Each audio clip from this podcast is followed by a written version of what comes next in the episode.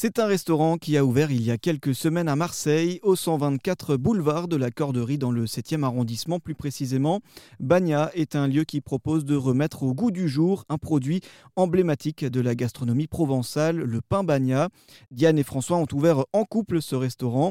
Diane nous explique ce qu'est le pain Bagna. C'est un sandwich qui à la base est un sandwich niçois. Ça fera plaisir aux Niçois de dire qu'il vient de Nice. Euh, c'est un sandwich qui était à la base euh, fabriqué par des personnes qui n'avaient pas trop d'argent.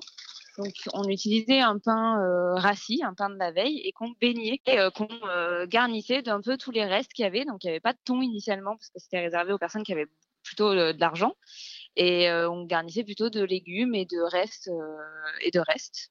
Et voilà. Donc maintenant il est il est bien. Il a du thon des anchois. Il y a plein de choses. Mais on n'a rien inventé. On a repris la recette originelle du pain mania et c'est un, sandwich qu'on adore avec François, donc on a voulu euh, en faire euh, profiter tout Marseille si mmh. possible. Diane et François travaillent quasi exclusivement avec des producteurs locaux. Alors on essaye, on est conscient que la tomate, euh, on ne peut pas l'avoir toute l'année. Bon, on a eu de la chance, cette année on a eu une météo qui était plutôt clémente, donc on sait qu'on va avoir des tomates pendant très longtemps.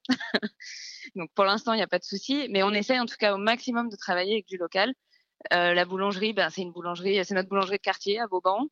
Euh, bon, le thon, il n'y en a pas au Frioul, donc on est obligé d'aller chercher un peu plus loin, il vient d'Espagne. Mais euh, sinon, voilà, on essaye de travailler qu'avec des producteurs locaux, les, maraîchers également.